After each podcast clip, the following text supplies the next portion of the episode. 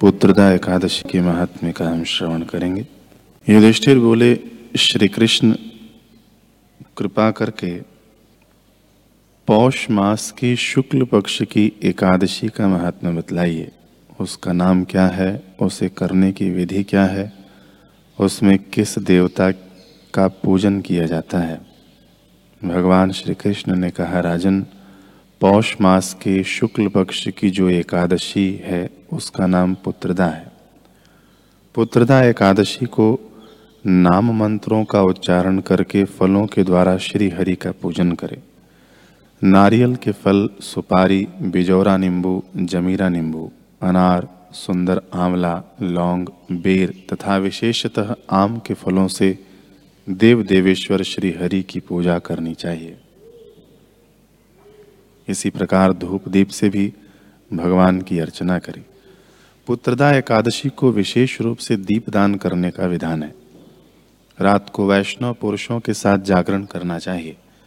जागरण करने वाले को जिस फल की प्राप्ति होती वह हज़ारों वर्ष तक, हज़ारों वर्षों तक तपस्या करने से भी नहीं मिलता। यह सब पापों को हरने वाली उत्तम तिथि है। चराचर जगत सहित समस्त त्रिलोकी में इससे बढ़कर दूसरी कोई तिथि नहीं है। समस्त कामनाओं तथा सिद्धियों के दाता भगवान नारायण इस तिथि के आदि देवता हैं। पूर्व काल की बात है, भद्रावती पुरी में राजा सुकेतुमान राज्य करते थे। उनकी रानी का नाम चंपा था। राजा को बहुत समय तक कोई वंशधर पुत्र नहीं प्राप्त हुआ। इसलिए दोनों पति पत्नी सदा चिंता और शोक में डूबे रहते थे। राजा के पितर उनके दिए हुए जल को श्वासोश्वास से गर्म करके पीते थे। राजा के बाद और कोई ऐसा नहीं दिखाई देता जो हम लोगों का तर्पण करेगा, यह सोच सोच कर पितर दुखी रहते थे। एक दिन राजा घोड़े पर सवार हो गहन वन में चले गए। पुरोहित आदि किसी को भी इस बात का पता न था। मृग और पक्षियों से सेवित उस सघन कानन में राजा भ्रमण करने लगे। मार्ग में कहीं सियार की बोली सुनाई पड़ती थी तो कहीं उल्लुओं की, जहाँ तहां भालू और मृग दृष्टि गोचर हो रहे थे। इस प्रकार घूम घूम कर राजा वन की शोभा देख रहे थे। इतने में दोपहर हो गई। राजा को भूख और प्यास सताने लगी। वे जल की खोज में इधर उधर भटकने लगे। किसी पुण्य के प्रभाव से उन्हें एक उत्तम सरोवर दिखाई दिया, जिसके समीप मुनियों के बहुत से आश्रम थे। शोभाशाली नरेश ने उन आश्रमों की ओर देखा। उस समय शुभ की सूचना देने वाले शकुन होने लगे। राजा का दाहिना नेत्र और दाहिना हाथ फड़कने लगा, जो उत्तम फल की सूचना दे रहा था। सरोवर के तट पर बहुत से मुनि वेद पाठ कर रहे थे। उन्हें देखकर राजा को बड़ा हर्ष हुआ।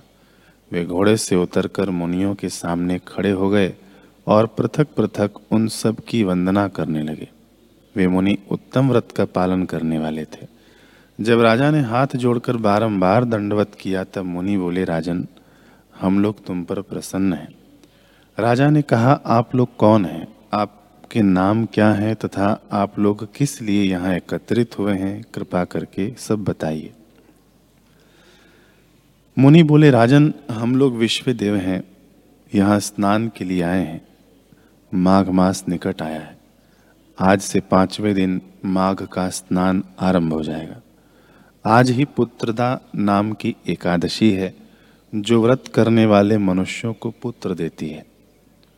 राजा ने कहा, विश्व देवगण, यदि आप लोग प्रसन्न हैं तो मुझे पुत्र दीजिए। मुनि बोले, राजन, आज पुत्रदा नाम की एकादशी है। इसका व्रत बहुत विख्यात है।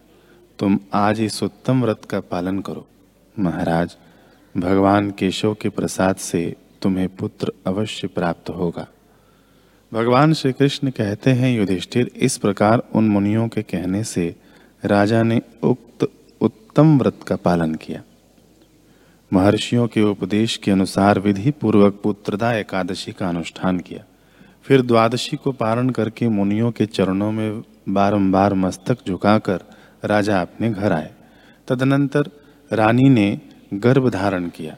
प्रसव काल आने पर पुण्य कर्म राजा को तेजस्वी पुत्र प्राप्त हुआ, जिसने अपने गुणों से पिता को संतुष्ट कर दिया। वह प्रजा का पालक हुआ। इसलिए राजन भगवान कहते हैं कि इसलिए राजन, पुत्रदा का उत्तम व्रत अवश्य करना चाहिए। मैंने लोगों के हित के लिए तुम्हारे सामने इसका वर्णन किया है। जो मनुष्य एकाग्र चित्त होकर पुत्रदा एकादशी का व्रत करते हैं, वे इस लोक में पुत्र पाकर मृत्यु के पश्चात सर्व स्वर्गगामी होते हैं। इस महात्म्य को पढ़ने और सुनने से अग्नियोष्टम यज्ञ का फल मिलता है।